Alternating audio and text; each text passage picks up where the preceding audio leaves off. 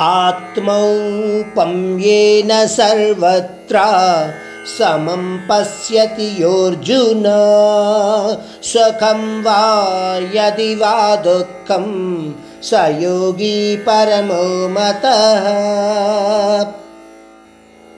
ఈ శ్లోకంలో పరమాత్ముడు తెలుసుకున్న విషయాలను ఆచరించగలిగిన నాడే జ్ఞాన ప్రాప్తికి అవకాశము ఉంటుంది అని చెప్తున్నాడు.